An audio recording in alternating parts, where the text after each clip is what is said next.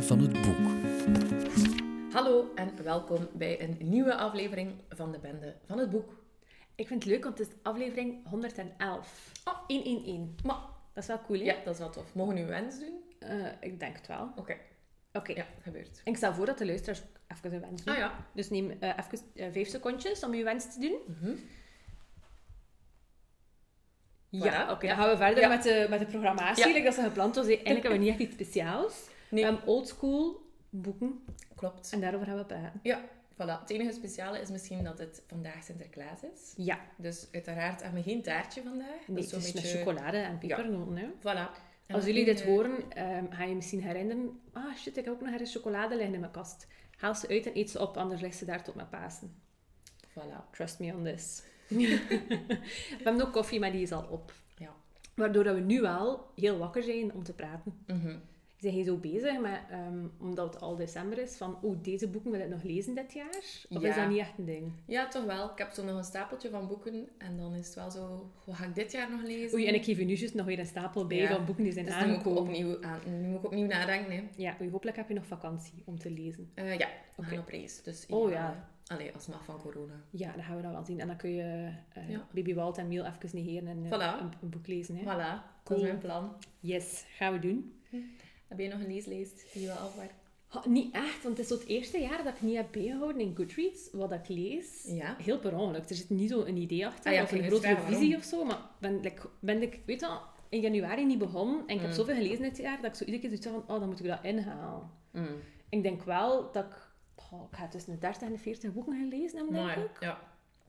Ehm, als er niet meer zijn. Weet je, ik ga daar nog een keer mijn ding van maken. Ik ga het gewoon een keer opschrijven wat ik allemaal gelezen heb. Ik weet niet of ik het in Goodreads Ah nee, ga gewoon voor jezelf. Ja. Maar voor mezelf, want ik wil wel weten wat heb ik allemaal gelezen en eh, hoeveel boeken waren het. ja. Ik vind het wel nog handig, omdat je soms echt Ja. geen gevoeling meer hebt met de tijd. En dat je soms Dat denkt, is- ik heb dat boek nog maar gelezen. En dan blijkt dat dat twee jaar Ja, en ook, en dan met- vragen mensen bijvoorbeeld nog een leestip. En dan denk ik, oh ja, ik lees veel. Maar dan moet ik denken, heb ik allemaal gelezen? Dus dan ga ik meestal gewoon naar de Instagram van onze bende van het boek. En kijk ik Echt? daar wat ik Ah, allemaal ja. gelezen heb. Ja. Ah ja, eigenlijk is Goodreads... Ah ja, nee, ik snap het wel. nu. Ja. Ja, oké.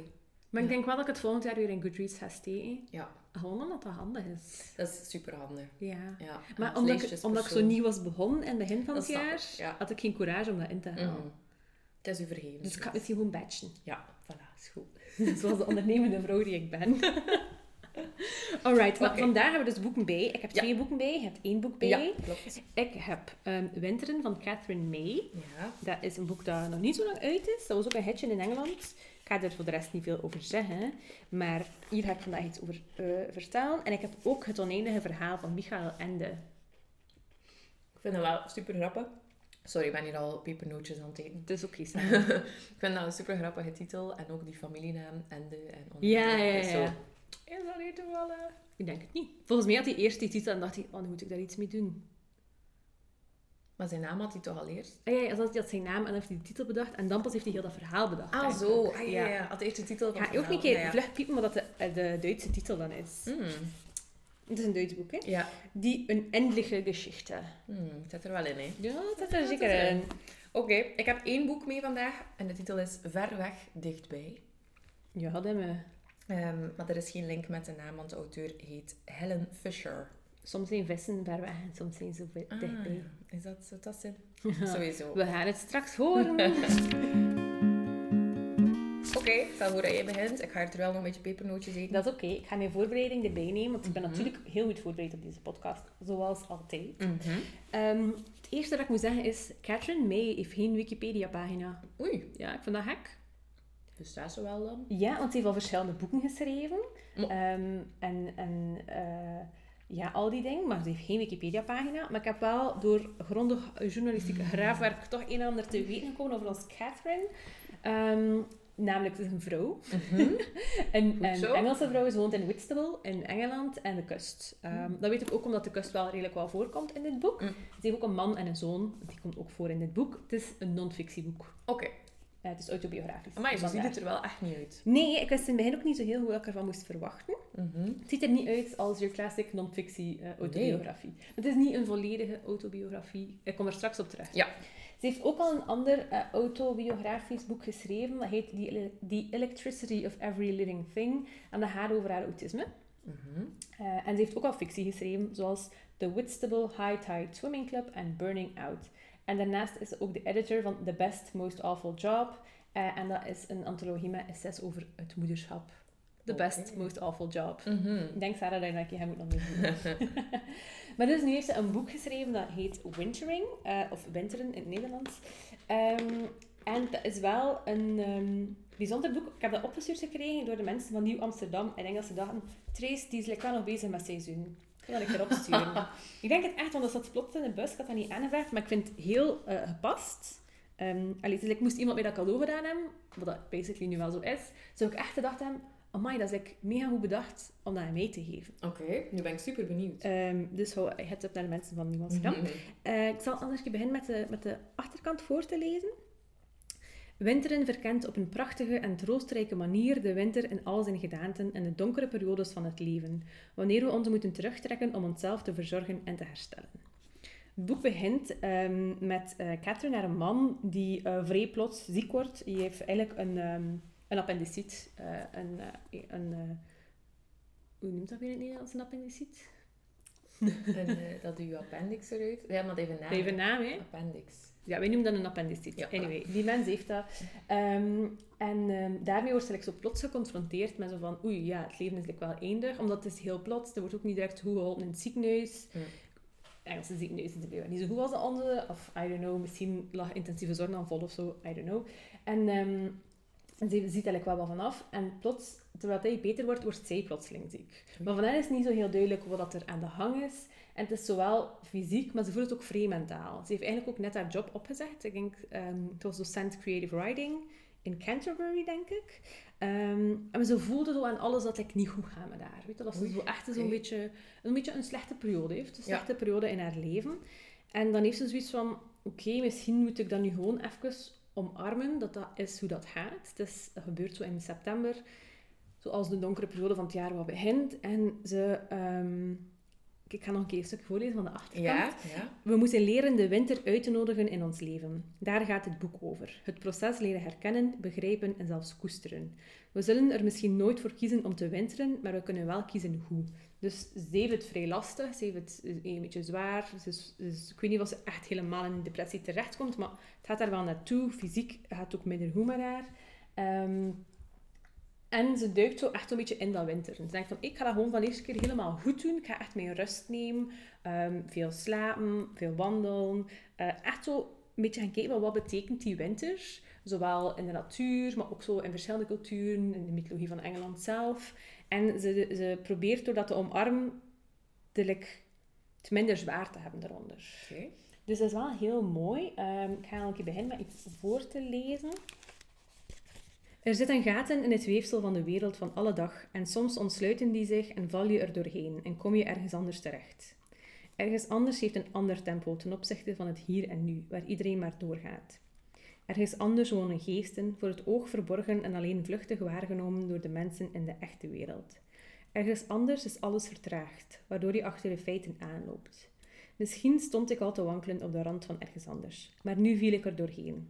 Zo simpel en onopvallend als gefilterd stof tussen de vloerplanken. Ik was verrast toen ik ontdekte dat ik me er thuis voelde. De winter was begonnen. Mhm. Dus ze zeggen allemaal van die, van die, ze zeggen allemaal van die dingen. Ja. En heel dat boek gaat erover ook dat ze een... ehm, dus ze omarmt dat winter, nee, ze doet het rustiger aan. Ehm, het gaat ook over de lelijke kant ervan. nee. Het is niet zo gewoon van, ah, en dan zat ik onder een dekentje en ging alles beter. Dat is zeker niet wat ze eh, zegt. Ehm, en het gaat er ook een klein beetje over hoe dat we in het moderne leven die rust ook vaak zijn gaan zien als een manier om daarna weer harder Ja, te gaan. hè. Ja. Oh ja, reculer pour mieux sauter. Hè? Mhm. Maar dan is het ook van, ah, maar dus rust is alleen maar als het een doel heeft. Zo Mhm. die dingen. Dus daar gaat ze ook wel wat over door. Ik had daar nog een mooi ehm, stukje over. Die intens opbouwelijke dingen doen, kalmer aandoen, meer vrije tijd nemen, genoeg slaap krijgen, uitrusten, worden tegenwoordig als een radicale daad gezien. Maar het is van wezenlijk belang. Het is een keerpunt dat we allemaal kennen, een beslissend moment waarop je een huid moet afwerpen. Als je die afwerpt, komen alle pijnlijke zenuwuiteinden bloot te liggen en voel je je zo'n open wond dat je een tijdje goed voor jezelf moet zorgen. Als je hem niet afwerpt, zal die huid om je heen verharden. Dus, allez, het is zowel zo... Ja... Door like, niet te gaan werken en gewoon thuis te blijven en heel rustig aan te doen, zie je dat als iets radicaals, omdat dat ook wat ingaat tegen alles wat de wereld rond u vertelt dat je moet Mhm, doen. mhm. Dat vind ik wel mooi. Dus iedereen die, zo, die het een beetje lastig heeft en die denkt van, amai ja, pff, ik voel ik niet hoe dat ik het zou moeten doen, of, of ik heb het gevoel dat ik het niet, niet kan. Ja, dat is ook iets, dat is een vrouw met autisme, ja, die, die hebben sowieso heel vaak het gevoel dat ze alles misdoen, omdat ze Ja. ja, niet doen wat de wereld van hen wil. Eh, en daar gaan ze ook wel heel hard ehm, mee om. Het punt van alles is dat het op den duur verschrikkelijk veel lijkt op niets. Gewoonweg één lange waas van geren en gevlieg ontdaan van elke betekenis. Het gaat dan ook over hoe dat ze, bijvoorbeeld toen dat ze een kind kreeg, dat dan ook was ja, dat had al die verwachting daarbij van hoe moest ze dat kind opvoeden, maar ze moest ook blijven werken. En dat je zoveel, en ja, waarschijnlijk wel herkenbaar, Mhm. dat je zoveel moet doen van de wereld rond je, dat je niet meer weet wie dat je bent. Ze zegt dat ook letterlijk van, ik wist gewoon niet meer wie dat ik was, of wat ik Ja. wou. Dat is ook iets, op een bepaald moment raakt ze bijvoorbeeld haar stem kwijt, als ze, Oei. als ze juist haar kind heeft gekregen. En dan heeft ze echt iets van, ik heb het gevoel dat ik, like, like, dat ik sowieso al niet wist hoe dat ik mij moest laten horen. En dat manifesteert zich dan Ja, ook nog dat fysiek je lichaam het... Ja, ja. Ja, dus het gaat eigenlijk... is Het boek ook, dus dat verhaal van die winter dan dat ze vertelt. Ja. Dus van eerst haar man die ziek wordt, dan zij die ziek wordt. Maar gaandeweg greep ze ook terug naar zo eh, meer anekdotes van nog vroeger, die ook allemaal passen in dat, in dat winterthema. Dat, ja, het, feit- het gevoel van niet te voldoen, die Mhm. rust te moeten nemen, dat komt ook allemaal nog terug in haar. En ze gaat ook soms echt specifiek dingen gaan doen. Zoals een keer samen met iemand gaan kijken hoe dat de dieren in winterslaap gaan. Dan vertelt ze daar iets over. Ze denkt dan ook van, ah, ik moet meer doen, like de noordelijke mensen, en naar de sauna gaan en al. Eh, het gaat ook heel veel daarover hoe dat mensen omgaan met slecht weer bijvoorbeeld in de woorden. Komt er ook allemaal in terug. Het is echt wel een exploratie van heel dat thema. Mhm. Zowel in de natuur, als in de cultuur, als in haar eigen leven. Van wat betekent dat winteren voor haar. Eh, ik denk, ik heb nog eentje ook over de natuur. Dat vond ik ook wel een mooie. Gaat over, eh, dat gaat nog over de herfst, maar dat is de aanloop. Hè. het bladverlies van bomen wordt abscissie genoemd. Het vindt plaats op het kantelpunt van herfst naar winter, als onderdeel van een boog van groei, rijpheid en vernieuwing. In de lente en zomer zitten de bladcellen vol chlorofiel, een helder groene stof die zonlicht absorbeert en het proces aanwakkert dat kooldioxide en water in zetmeel en glucose omzet, waardoor de boom kan groeien. Maar aan het eind van de zomer, wanneer de dagen korter worden en de temperatuur daalt, maken bladverliezende bomen geen voeding meer aan. Bij gebrek aan zonlicht wordt het te kostbaar om die groeimachinerie in stand te houden. Het chlorofiel wordt afgebroken en andere kleuren die altijd al in het blad aanwezig waren, maar verborgen werden door de overvloed aan groenpigment, worden zichtbaar. Oranje en gele tinten ontleend aan carotene en xanthofiel. Er vinden andere chemische processen plaats om rode. Zo, moeilijk woord. Anto... Antociaanpigmenten te vormen. De exacte verhouding is voor elke boom weer anders. Soms produceert hij helder gele, oranje en bruine tinten, soms laat hij rode en paarse tinten zien. Maar door zo ook zo te gaan kijken, hoe, de, hoe doet de natuur dat allemaal, ehm biedt like ook zo wat, zo wat haar verhaal eraan. Ja. Vrij mooi. En beschrijvingen zijn ook allemaal super mooi. Ehm, ja, je hoort wel dat ze ook een fictieschrijfster is. ja, ja, ja, ja. Het, is zeker, het is zeker niet droog, alles Ja. behalve. Het is ook af en toe met zo'n keer wat one-liners. like, als alles aan dichtelen ligt, ligt ook alles voor het oprapen. Hmm. Dat is toch zo eentje voor de bond zonder naam, hè? Ga keer moeten mailen. Ehm, dus zo gaat het allemaal wat door. Het is zeker geen boek met plot of zo. Dus als je denkt van, ah, ik wil een keer iets lezen over iets spannends lezen over de winter, this is not your book. Ehm, maar het is wel, ik denk zeker voor mensen die het lastig hebben in de winter, eh, of gewoon lastig in het algemeen, en het is toevallig winter, dat het zeker iets voor hen is. Ehm, ik ga gewoon nog een keer een stukje voorlezen van de laatste pagina's. Het is zeker niet zo dat op het einde dat dan de lente begint en dat iedereen weer blij is. Geen nood, het is niet gewoon zo'n zeemzoete happy ending, maar ze haalt er wel zo wat conclusies uit. Het is ook heel leuk als je een non-fictieboek bespreekt, dat je pagina's van het einde mag voorlezen. Want Ja, wel. fictie dat Ik dacht eerst stress. Nee, niet doen. doen. niets voorlezen van het einde. Ik ga het wel doen. Kijk, sorry. Het is nog een lang, stukje, maar dan is het weer aan Joost. Om ons in het winteren te bekwamen, moeten we iets veranderen aan ons idee van tijd. We hebben een neiging ons het leven als lineair voor te stellen, maar in werkelijkheid is het cyclisch. Ik wil natuurlijk niet ontkennen dat we geleidelijk aan ouder worden, maar gedurende dit proces gaan we door fasen van gezondheid en ziekte heen. Optimisme en diepe twijfel, vrijheid en dwang. Er zijn tijden waarin alles van een leien dakje lijkt te gaan, en er zijn tijden waarin alles een zware opgave lijkt. Om daarmee om te kunnen gaan, hoeven we alleen maar te bedenken dat ons heden op een dag verleden wordt en onze toekomst ons heden zal zijn. We weten dat omdat het al eerder is gebeurd. De dingen die we achter ons hebben gelaten zullen meestal weer terugkomen. De dingen die ons nu dwars zitten, zullen op een, zullen op een dag verleden tijd zijn. Elke keer we de cyclus doorstaan, zal het iets beter gaan. We leren van de laatste keer en deze keer doen we een paar dingen beter. We ontwikkelen trucjes voor de geest om ons er doorheen te helpen. Zo wordt vooruitgang geboekt. Maar één ding is zeker. Er zullen altijd weer nieuwe dingen zijn waarover we ons zorgen maken. Ja. Voilà. Ik vond het wel een heel mooi boek. Ik denk iedereen die zo, wat- die zo wat lastig heeft in de winter, eh, of in het algemeen, eigenlijk dat ik daarnet al zei, ehm, denk ik dat dat wel een, eh een troostrijk boek is. Ja, want je haalt er ook zo wat concrete dingen uit dat je zelf kan doen of Ja, zo. Of, eigenlijk ja. wel, ja. Ja. Ehm, wat dat zij bijvoorbeeld ook doet, dat heb ik nog niet gezegd. Zij wordt een, eh, dus ze woont vlak bij de zee. Op dat moment begint ze in de winter te zwemmen. Wow, een In ijsbeer. zee. Ja, een ijsbeer. Dus dat is wel cool. Dat ga ik nu niet direct beginnen Ja, doen. maar- Ik woon ook niet bij de zee. Dus Maar makkelijk toch voor excuus. trainen en zo, hè? Je kunt toch niet zomaar in de zee stappen in de winter? Of Maar ja, wel? ze beginnen met dat zo like, een halve minuut te doen. Hè? Ja. En dan bouw je op. Ja, want dan moet je toch zo'n wetsuit en zo Ja, hebben. dat is even wet. Ah ja, dat is chance. gewoon aan de zee. Ik zat er al mee in. Ik ga ook nog, gewoon nog een keer de quote van de, Ja. van, onder de voorkant lezen, Ja. dat is van de New York Times. Een schitterend bewijs dat we niet alleen zijn wanneer we ons verloren voelen. Ah ja, dat vind ik wel een hele mooie. Ja, ja. ja. Voilà, Winteren van Catherine May.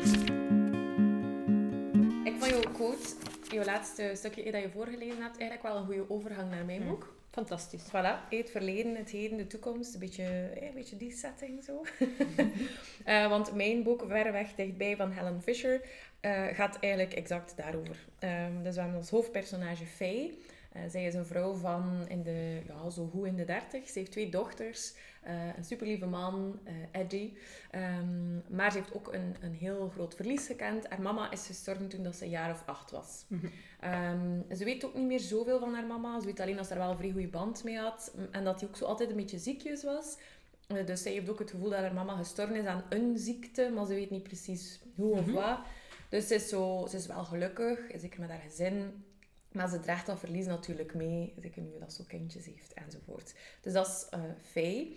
Maar wat gebeurt er nu op een dag? Ehm, komt ze eigenlijk per ongeluk terecht in het verleden. Oh, nice. Ja, Ehm, dus ik zeg het nu al, als je iets hebt van Ik oei. vind het ook grappig dat je zegt per ongeluk. Ja, het is echt per Het is niet ongeluk. ze een teletijdmachine heeft gemaakt. Ah, wel, het, nee, het was niet bewust, maar ze heeft wel een soort teleteitsmachine per ongeluk Ah, op haar cool. zolder. Ehm, dus het is, eh, ze heeft een, een, eh, een, een foto van haarzelf ook, van als ze een kind was. Een van de weinige foto's dat ze bij een kerstboom zit met haar nieuw cadeau, een space hopper, zo'n een, een bounceball, of hoe noem je Mhm. dat? Ehm, en je ziet daar met, met, eh, met dus de verpakking nog van die bal, met die kerstboom. En ze weet nog dat haar mama die een foto had genomen. Eh, en ze heeft die foto ook altijd bijgehouden als een van de ja, weinige Mhm. moment, herinneringen aan haar mama. En ze vindt die doos terug op de zolder. ehm, en ze is zo de zolder aan het opruimen. En ze stapt op een bepaald moment, eh, of ze komt op een bepaald moment per ongeluk in die doos terecht. En ze blijft gelijk vallen.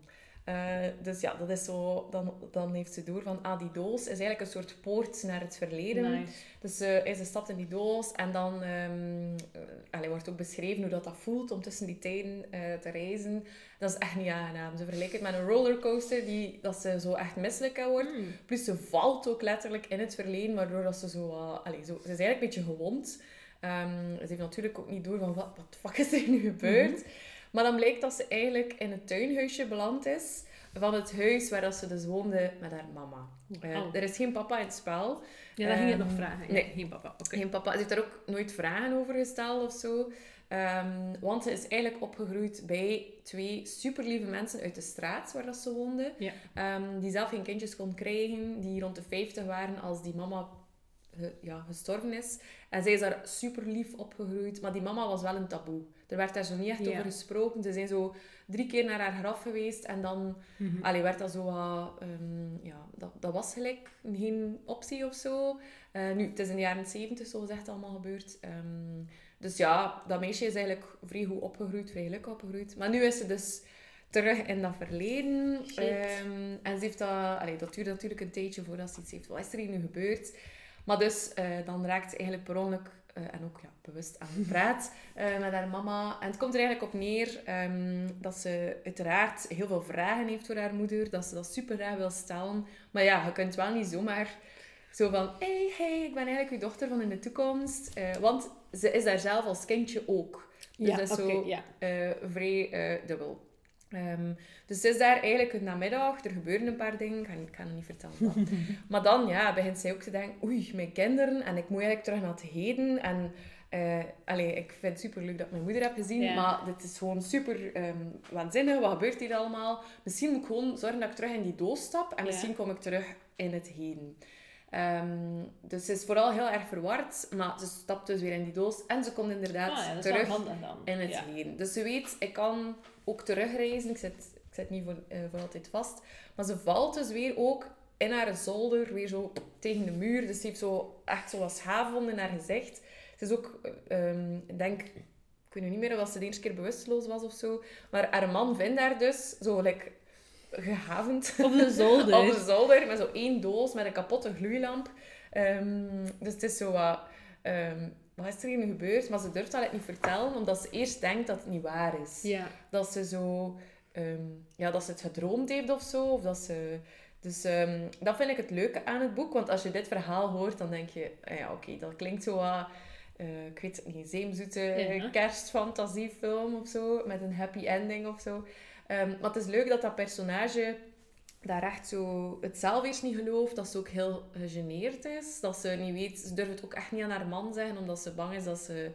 Ik gaat denken dat ze gek is of zo. voilà. Ja. Ehm, en dan vertelt ze het wel aan één man. Dus zij zelf eh, is een soort eh, onderzoeker. Dus zij doet onderzoek met blinde mensen. Dat ze dan bepaalde nieuwe toepassingen proberen of zo. En er is één blinde persoon, Louis, die al jaren die testen bij haar doet. Dus allee, ze Ja, hebben wel een soort van vriendschap. Ja. En ze, ze vertelt dat eigenlijk meer eh, per ongeluk, omdat ze helemaal de kluts kwijt Mhm. is. En dan is die Louis eerst zo van... Oké, Weird. wat is er hier aan de hand? maar dan gaat hij er gelijk toch in mee. En dus hij is de enige persoon bij wie dat ze daarover terecht kan. Ehm, en dan is er uiteraard altijd het gevoel van dat ze terug wil naar haar mama, want ze is ook super graag bij die mama. Eh, dus die mama is dan jonger dan dat zij zelf is. Ja. Ehm, en ze leert die vrouw dan ook echt kennen. Ze kan ook zo subtiel wat vragen stellen. Maar ze vertelt nooit wie dat ze eigenlijk echt is. ja, oké. Dus ze doet altijd... ze gaat er dan op de thee of zo. Ja, ja, letterlijk. dat is een, eh, een, eh, een ding. Maar ze weet niet precies hoe laat dat eigenlijk... Allee, of wanneer dat is. Als ze in die doos stapt, weet ze nooit op welke dag. Waar dat ze. Ja, ja. ja. Plus, omdat dat zoveel pijn doet en ook echt wel iets intens is om terug te reizen, is het ook niet dat ze denkt, oh, ik heb nog een uur tijd, kan ik naar mijn mama. Ik had juist een was Eh, tegen toe. Ik ga ja. even terug naar het verleden. Eh, want er is ook een ander tijdsverloop. Dus ze is, ehm, als ze bijvoorbeeld één namiddag de eerste keer eh, in het verleden is, komt ze terug in het heden. En er is blijkbaar maar drie uur voorbij. Ja. En de tweede keer is ze daar een aantal dagen, want haar man is op reis met de dochters. Oh. Ehm, en er is ook maar drie uur voorbij. Dus dat wordt iets heel aantrekkelijk om te doen. Ehm, maar ja, je weet natuurlijk nooit. Ze zou beter haar was meenemen het verleden dan. Dat, daar, heeft ze, daar heeft ze het niet over in het boek. Ehm, maar ze weet natuurlijk nooit zeker, ga ik altijd kunnen terugkomen? Want het is niet omdat dat twee keer zo is gebeurd. Eh, dus het is wel iets dat ze heel spaarzaam mee is. Maar natuurlijk, ja, is de verleiding groot om bij haar moeder te zijn. Ehm, maar ook omgekeerd, als ze dan bij haar moeder is, dan ja, wil ze ook dingen vertellen aan haar man of wil ze haar dochters natuurlijk zien. Dus ze leeft zo constant in die spanning. Maar dat tijdsreizen is eigenlijk niet zo aanwezig. Het gaat natuurlijk veel meer over rouw en ook over moeders en dochters. En vragen nog kunt stellen aan uw familie. Ehm, want die, die, haar man, Eddie, eh, die dan op reis is, die is eigenlijk op, op reis naar zijn ouders, die in Mhm. Frankrijk wonen. Ehm, zijn papa is heel eh, ja, is aan het dementeren, dus Ja. mama is ehm, mantelzorger. En ze hebben iets van, amai, als ik nu nog dingen wil weten van mijn moeder, moet ik dat nu gaan, allee, Mhm. die vragen nu gaan stellen. Dus het gaat ook daarover, over ouder worden, eh, ook over ouder, allee, mama In alle worden. ja. Ehm, en er zitten ook wel mooie bedenkingen in daarover. Allee, dat tijdreizen is zo precies een andere stijl of zo. Ja. Je zit zo in dat magisch realisme en dan heb je die serieuze vragen die daar Mhm. zo ingekoppeld zijn. Dus op die manier wordt dat wel heel licht of Ja. zo. Dus ik vond het wel een interessante combinatie. Past ook bij de tijd van het jaar. Het is echt een Ja, boek dat hè? leest in de vind het kerstvakantie. een kerstboek. Ja, voilà. Dus het deed mij ook zo denken aan die films, zo Time Traveler's Wife, zo al die dingen. Ik denk dat dat wel voldoende is om het boek zo wat te kaderen. Ik heb een Nederlandse versie ehm, gekregen. Dus het is een, een Engelstalig boek, zoals je waarschijnlijk al vermoedt, eh, aan de hand van de naam van Helen Fisher. Het is Ehm, misschien Elaine Fischer. ah, dat kan ook, dat kan ook. Helen Fischer. Kan ook, maar het, Maar het is dus Helen Fisher, sorry voor mijn... ehm, verschillende ja, Het is oké. Dat, dat vond ik soms een beetje jammer, dat ik dacht, hm, die vertaling klinkt soms een beetje Ah, ja. niet helemaal oké. Of je kunt, ik denk dat het heel sterk is blijven aanleunen bij het Engels, Mhm. Waardoor dat soms zo, niet vaak, maar soms dacht ik wel, oh, dat is lekker jammer. Ja. En wat is, de, wat is de Engelse titel? Ja, dat wil ik ook nog Ah, zeggen. komt dat, komt Eh, nee, maar ik kan dat nu doen, Trace, eh, gezien je nieuwsgierigheid.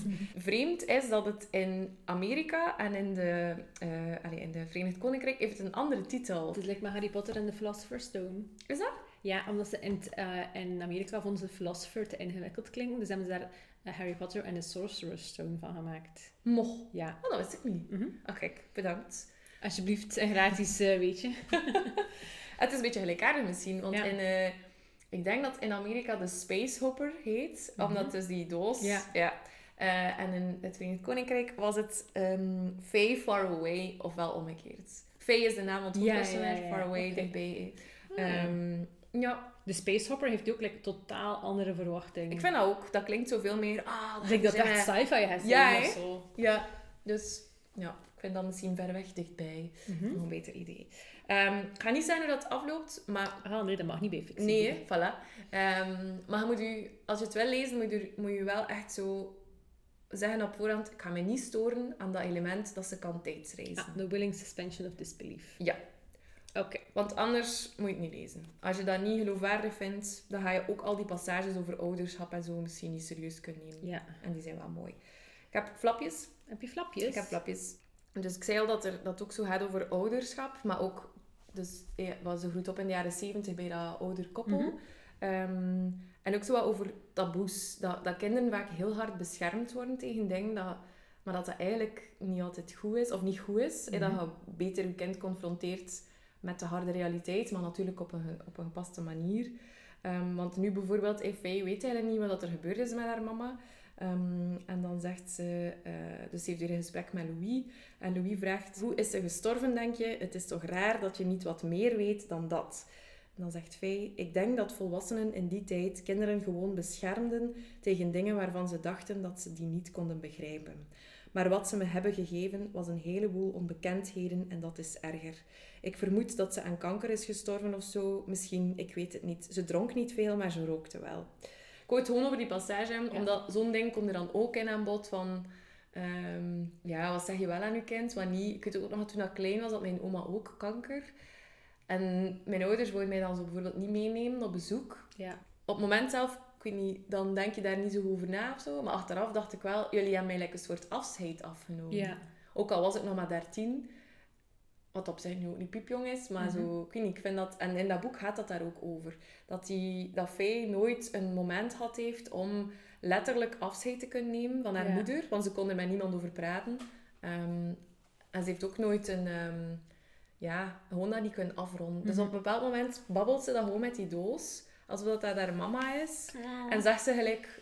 like de, allee, zo, wat dat eigenlijk op een begrafenis zou moeten doen. Ja. Ehm, dus het gaat ook allee, over hoe, hoe dat je eigenlijk als mens het ook nodig hebt. En er zit ook één hele mooie passage in over ehm, dieren. Hoe dat dieren eigenlijk rouwen. Ja. Bijvoorbeeld als je twee dieren hebt die samenleven, dus in het wild of ook huisdieren, en één sterft, om gelijk welke reden, dan is het eigenlijk eh, in de natuur, je gaat, gaat, gaan dan de, de, de mededieren daar even bij blijven om iets te, bes allee, te beseffen van oké, Ja. mijn maat is weg.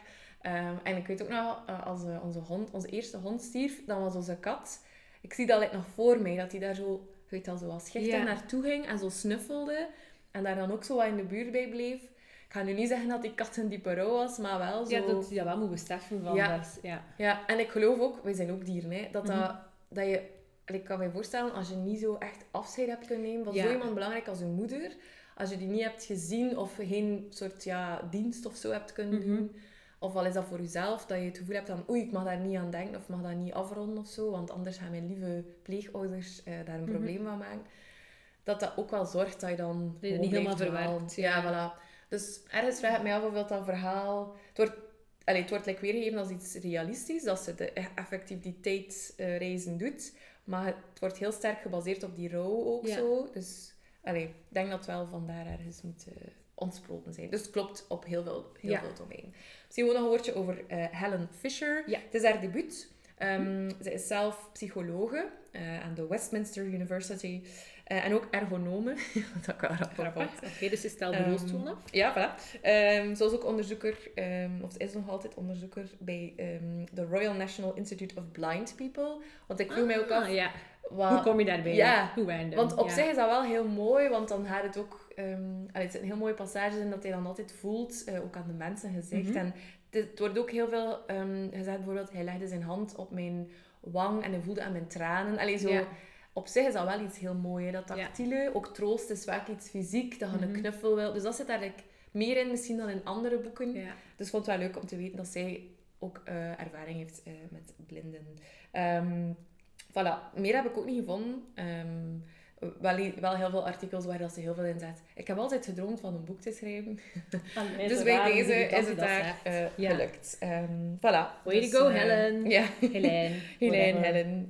Eh, voilà, dus dat was mijn boek. Ik Yes. denk, als onze luisteraars nu nog iets hebben van... Oh, ik zoek zo nog iets om mee in te wentelen in de kerstvakantie. Ik heb nog iets. en het is wel cool. ehm, dus eigenlijk zit uw verhaal zo wat in twee eh, werelden. Mhm. Het heden en het verleden.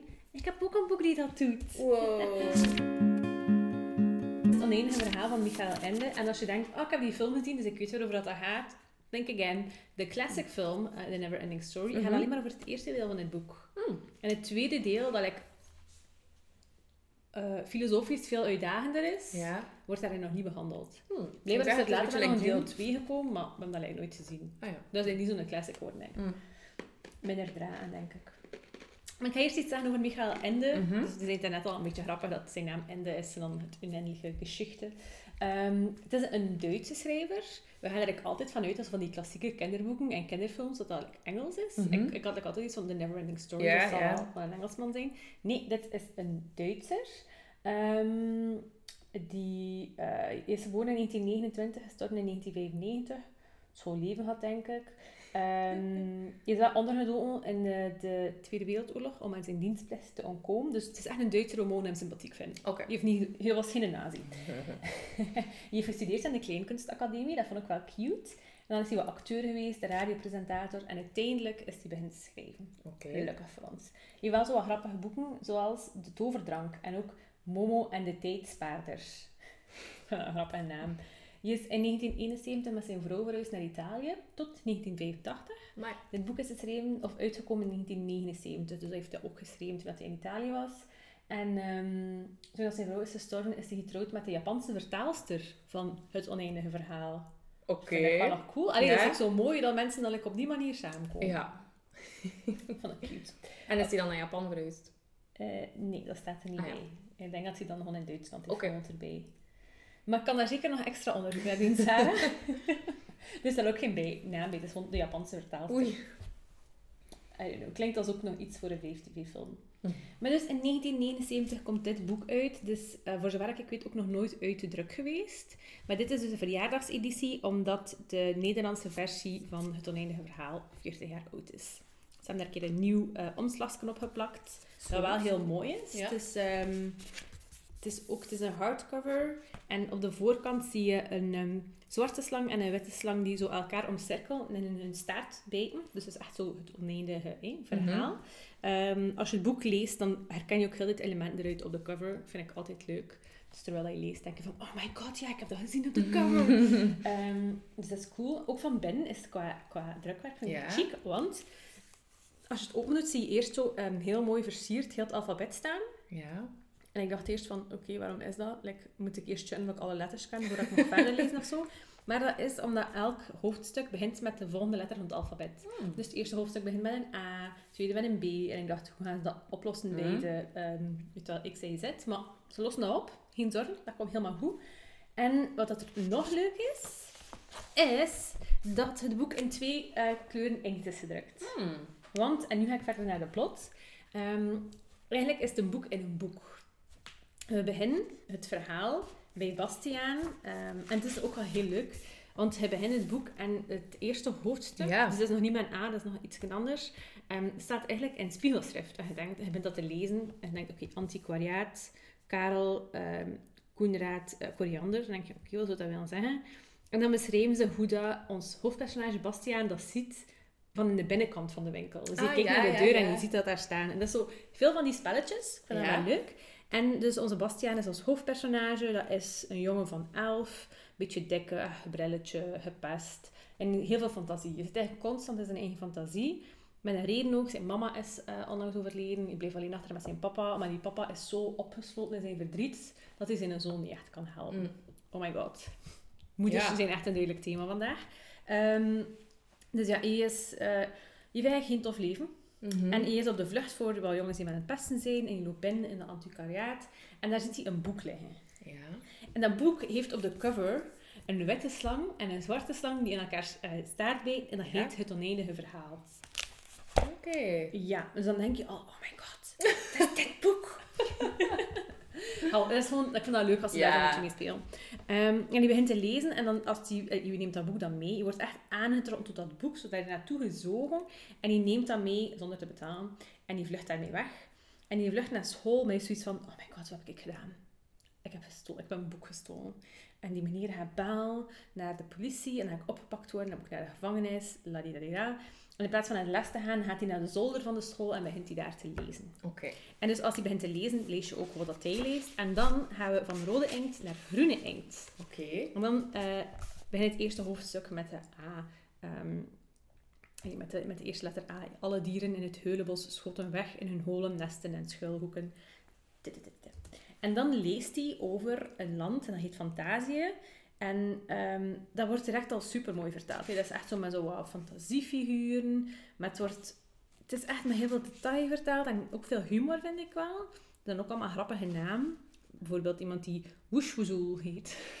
vind ik grappig. Het zijn allemaal een beetje, een beetje gekke naam. En ehm, het wordt duidelijk dat er een... eh, er is iets mis in Fantasië. Er ehm, is iets en dat heet het niets. En dat slorpt de hele stukken van het rijk van Fantasië op. Die verdwijnen gewoon helemaal. Waar dat het niets is gepasseerd, is er ook niets niet meer. En wat er nog erger is, is dat als... ehm, ik zou nu zeggen mensen, maar ik zal zeggen wezens in Fantasië dat niets zien, dan worden ze er ook naartoe getrokken. En dan stappen ze er ook in en verdwijnen ze ook. Dus heel het Rijk van Fantasie wordt bedreigd door dat niets. En daardoor is ook de heerser over Fantasia, de kleine keizerin, is ook eh, heel ziek daarvan. Je kunt ook niet zeggen van, is het niets daar door haar ziekte, of is ze ziek door niets? Ja, dat willen ze niet. Dat weet Ja. je dus eigenlijk niet. En iedereen in Fantasie gaat op weg naar die kleine keizerin om te zeggen van, oké, het niets heeft stukken van mijn land opgeslokt, Ehm, maar zij kan dat niet helpen, want zij is zelf ziek. En dus zij zegt, zegt van, oké, eh, je moet ehm, de dapperste krijger van heel Fantasie zoeken, en dat is Atreyu. Of Atreyu. Atreyu. Laat me zeggen, Atreyu. En dat is een jonge groenling, dus die heeft zo'n groen velletje en al. In de film is die niet groen. Ehm, maar in het boek is die wel groen. En die moet op weg gaan, die is ook die is 12 of zo. Dus het is eigenlijk wel echt een kinderboek. Ja. Maar allee, als volwassene haal je er nog extra Ja, dingen ja, uit. ja. Dus het is, echt, het is een boek voor iedereen. Behalve misschien vijf jaar, en die gaan er niet zoveel aan hebben. Mhm. Maar dus die Atreyu moet op zoek gaan naar iets dat de kleine keizerin kan genezen. Dus die gaat overal op zoek, die heeft heel veel avonturen. Op een bepaald moment heeft hij dan ook een, een draak die hem haalt, die witte geluksdraak, die ga je zeker herkennen uit de films. Ehm, en die gaan samen door heel Fantasie op zoek naar wat kan er eh, de kleine keizerin redden.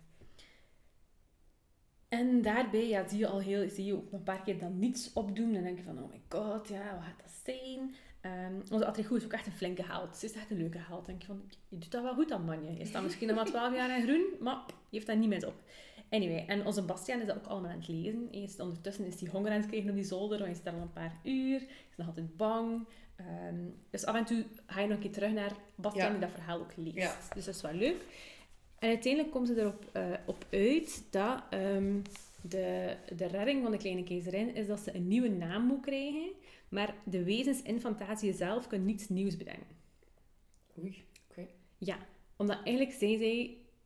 Fantasie is eigenlijk met het resultaat van de fantasie van alle mensen. Maar ze hebben een mens nodig om een nieuwe naam te bedenken voor de kleine keizerin. Dus dat, de Bastiaan hoort, allee, leest dat heel dat er gezegd wordt van oké, ja, dat is echt iemand die ja, een mensenkind nodig. En denkt ik ben een mensenkind, maar ja, het zal lekker niet zijn. En ja, hij is zo vrij onzeker en al.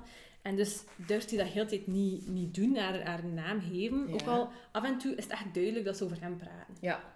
En in En het verhaal zien zij hem ook soms. Ah ja, oké. Ja, echt hem. Ja. Eigenlijk, je weet dat van het gaat over hem. Ze zeggen niet echt zijn naam, alleen tot een beetje verder.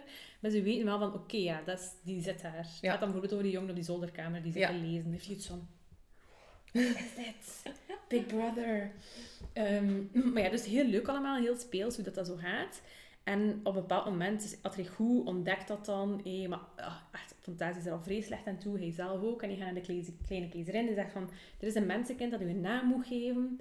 En dan zegt ze ook... ehm, ik ga dat stukje wel een keer voorlezen. Ja. Dat is wel echt een heel goed stuk. Eh, Oké, ik ga hier een blaadje tussen stoken. Ga je dat hier. Oké, dus dan gaat Atrigoe naar de kleine keizerin en zegt hij dat. Van, hé, er, is een klein, er is een mensenkind en die moet je een naam geven. En dan zijn we allemaal gered. En dan bleek dat de kleine keizerin dat eigenlijk al wist. Dat dat de remedie was. Ja. Maar Atrigoe moest op al zijn avonturen gaan. Zodat Bastiaan daarover kon lezen. Ja. Zodat hij dan kon... Dat hij dan Dat vestig geïnspireerd genoeg werd. was Ah ja, Ja. zo. Ja, ja, ja. ja, om dat te doen. Ja. Ehm, dus hier legt ze dat uit. Dus Atrigoe is een beetje kwaad op haar. Eh, hij zegt... Ja, het zal wel, ja. Als het is zoals u zegt, dan was alles nodeloos. Het was overbodig dat u mij op het grote zoeken hebt uitgestuurd. Ik heb horen vertellen dat uw beslissingen voor ons soorten wezens vaak onbegrijpelijk zijn. Dat kan zijn, maar het valt me moeilijk na alles wat ik heb meegemaakt rustig aan te horen dat u maar een grapje met me hebt uitgehaald. De blik in de ogen van de kleine keizerin werd nu heel ernstig. Ik heb geen grapje met je uitgehaald, Atrigo, zei ze. En ik weet maar al te goed wat ik je verschuldigd ben. Alles wat jij moest doormaken was noodzakelijk. Ik heb je het grote zoeken laten ondernemen, niet voor de boodschap die jij me nu brengen wilde, maar omdat het het enige middel was om onze redder te roepen. Want hij heeft aan alles deel gehad wat jij beleefd hebt en hij is samen met jou die lange weg gegaan. Gegaan. Gegaan.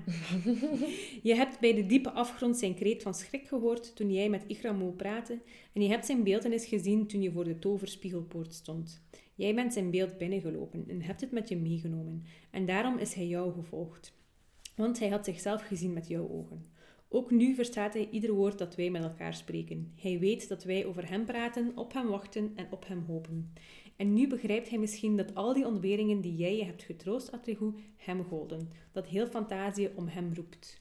Dus dan is dat echt zo van... Ja, Bastiaan, kom aan. Daar heb je een keer... Maar Bastiaan is het nog heel tijd niet, niet van plan om het like, te doen, omdat hij... Ik denkt van- zodanig laag zelfbeeld. ja, even Ja. een Breda zelfbeeld. Ehm, in het eerste deel van het boek. En ehm, dus op een duur, ja, het komt dan niet af, hè, alles gaat slecht. En dan gaat de kleine keizerin gaat naar ehm, een of andere tovenaar aan de Blauwe Berg. Ja, en die tovenaar, ehm, die is eigenlijk like, alles aan het noteren. Die noteert alles wat er gebeurt. En ehm, omdat ze echt zo like, in dat boek wil geraken. En dan gebeurt er iets heel ingewikkelds, maar dat is waar dat het, eh, de naam van het oneindige verhaal vandaan komt. En dat komt niet voor in de film. Wat dan bij de gek is. Dan denk je van, als je de film kijkt, vraag je misschien af, ah, hoe komt het dat dat een never ending story heet? Ja. Want op een bepaald moment eindigt het gewoon met like, de aftiteling. Logisch. Maar ehm, doordat die ehm kerel like, alles moet noteren, de oude man van de wandelende berg, zo heet die, ik zit hier nu staan, ehm, begint vanaf dat zij daar is, moet hij helemaal opnieuw alles beginnen te vertalen.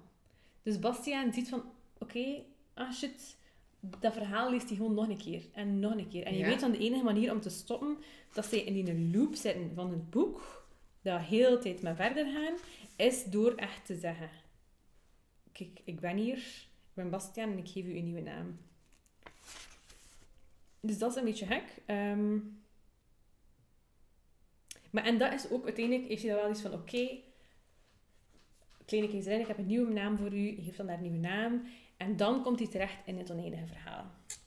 Oké. En dat is eigenlijk heel het eerste stuk, is de plot van, de, van, die, van die film. Ja. Maar vanaf dan begint het... Allee, er is nog een stukje dat ook meegaat in de, in de film. En dat is als Bastiaan zo alles weer begint te verzinnen om Fantasie weer te bevolken. Want ja, Fantasie was helemaal leeg, opgeslokt door het niets. Maar omdat hij zoveel fantasie heeft, kan hij heel Fantasie opnieuw vormgeven. Bedenken eigenlijk. Ja. Opnieuw bedenken. Ja. Ehm, en dat doet hij dan ook. Je kreeg ook van de kleine keizerin een soort van, ehm, van medaillon. Met een witte slang en een zwarte slang die elkaar in de staart bijten. Dat heet Odin. En dat laat hem toe om wensen te maken. Omdat Ja. ik kan wel zeggen, ah, ik wou dat ik... ehm, ik ja, je is een heel... Je is een klein ehm, jongetje dat wat mollig is, heel laag zelfbeeld. En dan wenst hij van, ah, ik wou dat ik echt heel mooi was en gespierd. En dan wordt hij dat ook. Hij wordt echt een grote man en al. Ehm, en dan krijgt hij ook heel veel nieuwe gelegenheden om te bewijzen hoe dapper dat hij is. En hoe slim en hoe wijs, al die dingen. Maar iedere keer als hij een wens doet, vergeet hij een herinnering. Oei. Ja, en dat heb je pas na een tijdje door. En in het begin is hij ook, neemt hij ook nog je ziet zo van, oké, je geniet er echt van Ja. dat hij zo de man is. En, en die doet ook wel goede dingen en al. Maar op een duur vergeet hij meer en meer van wie dat hij was. En begint het meer en meer egocentrisch te worden. Oké. Dus het is niet meer dat die kleine jongen die een keer wil ervaren wat het is om een grote man te zijn Ja. en om goed te doen en al. Die begint meer en meer rond zichzelf te draaien. En dat is zo wat hekken eraan. Dat gebeurt heel... Allee, in een jeugdboek gebeurt het niet zo heel vaak dat je hoofdpersonage plots slecht is. Ja, ja. Zeker omdat hij is, is, hij is een heel stuk goed geweest en geholpen Mhm. en dan plotseling begint hij zo zijn macht te voelen en al. En dan corrumpeert hem dat zo een beetje. En dat vind ik zo heel gek, want dat is iets dat je niet super vaak hebt, denk ik, in jeugdboeken. Nee. Ehm, ik weet, moest ik dat vertellen aan mijn netje van acht, ze zoiets hebben, maar het hoofdpersonage kan toch niet slecht zijn? Toen ik haar begon voor te lezen, Mathilda zei ze, zijn die ouders gemeen? Oh. Ja, had echt, dat kon ik niet bij haar. Ja. Dus ik van, dat kan toch niet? Ja. Jawel, dat kan wel. Je hebt gewoon chance. Ehm, maar zwart, hier is dat ook zoiets dat, dat knaagt zo'n beetje. Dat je denkt van, ah, Ja. die Bastiaan, dat was like zo'n goede jong. Maar eigenlijk Ja, is het niet kijk. goed om altijd die goesting te krijgen, Nee. blijkbaar. Nee, nee. Ehm, dus, en dat, die tweede helft is dan die, dus eerst die heropbouw van fantasie, hoe het er allemaal gebeurt. Maar ook hoe dat Bastiaan dan egocentrischer wordt, hoe dat ook zo de verkeerde personages op zijn pad komen en al. En eh, dan moet hij uiteindelijk terug thuis geraken. Maar iedere keer als hij een wens doet, vergeet hij meer van zijn thuis. Dus hij weet eigenlijk niet Ah, ja. naar waar dat hij terug moet.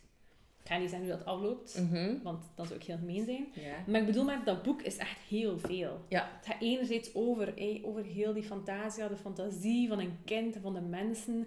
eh, en hoe dat zo belangrijk is om dan die wezens in fantasie leven te houden. Oké, tot daar naartoe. Maar hoe dat fantasie gewoon heel belangrijk is voor Ja. ons als mensen. Hoe dat verhalen heel belangrijk zijn. Ja. Voor ons als mensen, daar gaat het veel over. Ehm, en gewoon die metafoor is echt fantastisch. Als je dan ziet van, dan niets, ja, wat is dat dan? Eigenlijk niets. Ehm, ga daar een stukje over voorlezen. Dus op een bepaald moment komt Atrichou Gomork tegen, dat is een weerwolf. En die weerwolf, die, kan ook, die komt eigenlijk uit de wereld van de mensen en uit fantasie. Die gaan naar allebei. Dus die, die weet wel hoe dat er aan het gebeuren is. En die heet Gomork. Dus op een bepaald moment komt Atrichou Gomork tegen. Dus dat is een weerwolf, die leeft ook in de wereld van de mensen en in de wereld van ehm, de eh fantasie. En eh, ze hebben net gezien hoe dat heel veel wezens uit fantasie in dat niets zijn gesprongen. En Atrichou vraagt van, ja, wat gebeurt er als je in dat niets komt? Wat Mhm. gebeurt er dan? En blijkbaar eh, komen ze dan terecht bij ons, bij de mensen. Dus, eh, en Atrichou vraagt aan Gomork, ja, wat zien we daar dan? Ehm Gomork had plezier in Atrichou's schrik. Het gesprek deed hem zichtbaar opleven. Na een poosje vervolgde hij, je vroeg me wat je daar bent, maar wat ben je hier eigenlijk? Wat zijn jullie eigenlijk, wezens van fantasie? Droombeelden zijn jullie, verzinsels in het rijk van de poëzie, figuren in een oneindig verhaal. Beschouw je jezelf als werkelijkheid, kereltje? Akkoord, hier in jouw wereld ben je het. Maar wanneer je door het niets gaat, niet meer. Dan ben je onkenbaar geworden. Dan ben je in een andere wereld. Daar hebben jullie niets meer met jezelf gemeen. Jullie brengen illusie en verblinding in de mensenwereld. Je mag raden, kereltje, wat er van al die bewoners van Spookstad wordt die in het niets gesprongen zijn. Ze worden waandenkbeelden in de hoofden van de mensen. Angstvoorstellingen terwijl er in de werkelijkheid niets te vrezen is. Verlangens naar dingen die hen ziek maken. Wanhoopgevoelens terwijl er helemaal geen reden tot wanhoop is. Dus het is echt zo van Hmm. fantasie, maar dan zo de slechte kant ervan. De Hmm. fantasie die eigenlijk gebruikt wordt door andere mensen. Ehm, dus een beetje verder staat er dan... Zodra het jouw beurt is om in het niets te springen, wordt ook jij een willoze en onkenbare knecht van de macht. Wie zal zeggen waar men je nog voor gebruiken zal? Misschien zal men met jouw hulp mensen zo ver brengen dat ze kopen wat ze niet nodig hebben, of haten wat zij niet kennen, geloven in wat hen afhankelijk maakt, of twijfelen aan wat hen had kunnen redden. Met jullie kleine fantasier worden er in de mensenwereld grote zaken gedaan, worden oorlogen ontketend, worden wereldrijken gesticht. Dat is echt een beetje over de slechte kant van verhaal. Je Ja. hebt een verhaal die, ja, die mensen naar de oorlog brengt, die mensen nu shoppen omdat ze die nodig hebben. Mhm. Het gaat erover dat niet alles wat dat fantasie is of verhaal is, goed Positieve, is. ja, ja. Ja. Dus dat vond ik wel ook... Hmm. Ik vraag me af, ja, een kind van 12 dat dat leest, gaat misschien dat heel letterlijk opvatten. Maar als volwassene, als je dat leest, is dat wel echt iets om over na te denken. Dus dat vond ik wel, ehm, wel zo wat heftig ook. Ik vond het eigenlijk nog een heftig boek. Ehm, het is ook gek dat als ehm, Bastiaan dan iets wenst, dus hij verzint dan al die nieuwe werelden en fantasieën, maar of dat dit gewenst is, is het ook alsof het er altijd geweest is. Ja. Ja, dus dat is ook zoiets geks eraan. Dus dan zijn er daar personages in die al eeuwen daar zijn, en dan Ja. kan hij zo nooit goed weten van, is dat niet omdat ik dat bedacht heb, of dat het echt is geworden, of was het echt en heb ik het daardoor bedacht. Hmm. Het is er wel nog maar nadenken. Dus het gaat ook over hoe dat je fantasie Ja. Tot stand komt of zo. Ja, het is, Ja. Echt, o- het is echt een boek over Hmm. verhaal. Ja. Ja, en dan gaat het er ook over. Dus ehm, als hij iets zegt, wordt het ook werkelijkheid. Dus dan kan hij bijvoorbeeld, op een bepaald moment eh, is er een ridder en ehm, hij wordt opgenomen tegen Bastiaan in een soort van toernooi om de beste ridder te worden. En die, ehm, die andere ridder verliest dus, want Bastiaan is like de zotste ridder van heel Fantasie. Maar die andere ridder deed mee eigenlijk en als die won, ging er de vrouw van te leven met hem trouwen. Maar omdat Bastiaan gewonnen is, wil die vrouw nu niet met hem trouwen. En dan heeft Bastiaan zegt, hé, weet je wat, ik ga nog een missie voor u bedenken. En dan bedenkt hij een of andere draak, waar die, die, die vrouw wordt dan ontvoerd door die draak. En die andere ridder moet hem dan gaan redden. Maar dan denkt hij achteraf ook van, oké, misschien heb ik het wel vrij moeilijk gemaakt. En dan denkt hij daarover... Sindsdien had hij erover nagedacht wat hij eigenlijk gedaan had toen hij voor de held Hunrek een draak verzon. Toegegeven, Hunrek had iets nodig waarmee hij kon bewijzen wat hij waard was en waartegen hij ten strijde kon trekken. Maar was het nog helemaal niet gezegd dat hij ook de overwinning zou behalen? Als Smerg hem nu ook eens doodde. En bovendien was nu ook prinses Oglamar in een afschuwelijke situatie. Goed, zij was nogal hoogmoedig geweest, maar had Bastiaan daarom het recht haar op zo'n manier in het ongeluk te storten? En nog afgezien van alles, wie kon zeggen wat Smerg verder nog in fantasie zou aanrichten? Bastiaan had, zonder er goed bij na te denken, een onvoorstelbaar gevaar geschapen, dat zonder hem zou voortbestaan en misschien onzegbaar onheil over vele onschuldigen brengen zou. Dus dan heeft hij ook af en toe dat hij zoiets verzint en dat dan zo achteraf zo wel nog weer terugkomt en denkt van, ja, fuck, misschien had ik dat niet moeten doen. Ja. Ik gebruik dat woord natuurlijk niet, want het is een kinderboek. Sorry dat ik het wel gebruik. Maar ehm, het is echt zo, het is helemaal niet zo re- rechtlijnig Ja. ja. je zou verwachten van een kinderboek. Het is Ja. niet van, dit gebeurt, hoofdpersonage groeit als persoon, happy ending. Ja. Misschien overal zou je wel kunnen zeggen dat dat de boog is, maar er gebeurt heel veel tussenin. En zoals ik al zei, het is echt een beetje een ode aan verhalen Mhm. en aan lezen. Ik heb nog één iets dat zo redelijk in het begin van het boek staat, dat ik wel nog mooi vond om een keer te vertellen. Eh, en dan sluit ik af met mijn ode aan de ode van het lezen. Ehm. Het gaat eerst over wat dat mensen allemaal doen om gelukkig te worden. Die enkele mensen menen alleen gelukkig te kunnen worden als zij ergens anders waren dan zij zijn en trekken hun hele leven de wereld door. En anderen vinden geen rust voordat zij macht gekregen hebben. Kortom, er zijn zoveel verschillende verlangens als er verschillende mensen waren. Voor Bastiaan Balthazar Boeks waren het boeken. Heb je nooit hele middagen met rode oren en verwarde haren over een boek gebogen gezeten, lezend, lezend en de wereld om je heen vergetend, zodat je niet meer merkte dat je honger kreeg of het koud had? Heb je nooit heimelijk bij het schijnsel van een zaklantaarn onder de dekens gelezen, omdat je vader of moeder of misschien iemand anders die zich bezorgd maakte, goed bedoeld het licht had uitgedaan? Redenerend dat je nu moest gaan slapen, omdat je immers morgen weer zo vroeg uit de veren moest. Heb je nooit openlijk of in het verborgene bittere tranen vergoten omdat het een prachtig verhaal was dat afgelopen was en je afscheid moest nemen van figuren met wie je zoveel avonturen had beleefd, van wie je hield en die je bewonderde, voor wie je bang was geweest en voor wie je gebeden had en zonder wier gezelschap het leven je leeg en zinloos overkwam. Dat vond ik wel nog mooi. Ja, nee, dat is inderdaad een hele mooie ode. Voilà. Maar dus dat is het oneindige verhaal. Ik zou zeggen, als je zo nog wat vrije tijd in de, in de kerstvakantie en denkt, van, ik zou graag nog een een hele dag lezen, of ik Mhm. een halve dag lezen, dan is dat echt het perfecte boek daarvoor. Oké. Heb ik het goed verkocht? Ja, ik vind dat wel. Wel zo een beetje mengeling tussen zo kerst... Ja, ik vind het allemaal goed passen bij elkaar. Ja, Dit zijn hè? echt kerstvakantieboeken. Ja, hè? Voilà, bij deze hebben we ook de titel, eh, de Van bende eh leest kerstvakantieboeken. Ja. Voilà. Ofwel dat wij ze natuurlijk niet in de kerstvakantie gelezen hebben. Nee, maar wij lopen altijd een beetje voor. Dat is een offer dat wij maken Ja. voor de community. nee, ik denk wel dat dat drie boeken zijn dat mensen nu al kunnen klaarleggen. Ja, Op klopt. hun, Of eh, als cadeautje kopen. Of als cadeautje geven, dat is ook een goed Voilà. idee. Ja. Ik denk dat zeker de winteren vind ik zeker een goed cadeau. Eh, en het oneindige verhaal ook, als je weet dat iemand is die wel houdt van dat genre. Ja. Ehm, Ja, bij ver weg dichtbij is hetzelfde. Als je iemand kent die niet vies is van een streepje fantasie. Dan moet je ervoor gaan. En ik vind wel dat de, dat de winter en de herfst ideaal zijn daarvoor. Dat is waar. Voilà. Yep. Oké, cool. Ehm, ik zou vragen, Sarah, wat ben je nu aan het lezen? Maar je hebt gezegd dat je net je boek hebt uitgelezen. Klopt. maar jij bent waarschijnlijk wel al aan iets nieuws be- begonnen. Ja, want ik was gewoon twee boeken aan het combineren, dus dat is dan niet moeilijk. Ik ben nu bezig in ehm, The Trials of Morgan Crow.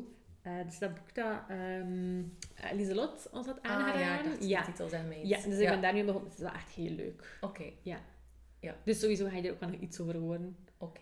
van mij. Oké, Alright. voilà. Dan hebben onze luisteraars iets om naar uit te kijken. Zeker. Ehm, als je nog meer Bende van het Boek wil, kan je ons altijd volgen op Instagram. Daar zijn we Bende van het Boek. Of je kan je inschrijven op onze nieuwsbrief op bendevandeboek.com. En dan vallen we normaal één keer in de maand in je mailbox binnen. Roepen we, dit zijn boeken die je moet lezen. Snel. Voilà, Fries heeft dat heel goed uitgelegd. Dan bedanken we juist nog Jasper, Michiel, Wes en Jofra. Mhm. En uiteraard ook jij om naar ons te luisteren. Tot de volgende keer.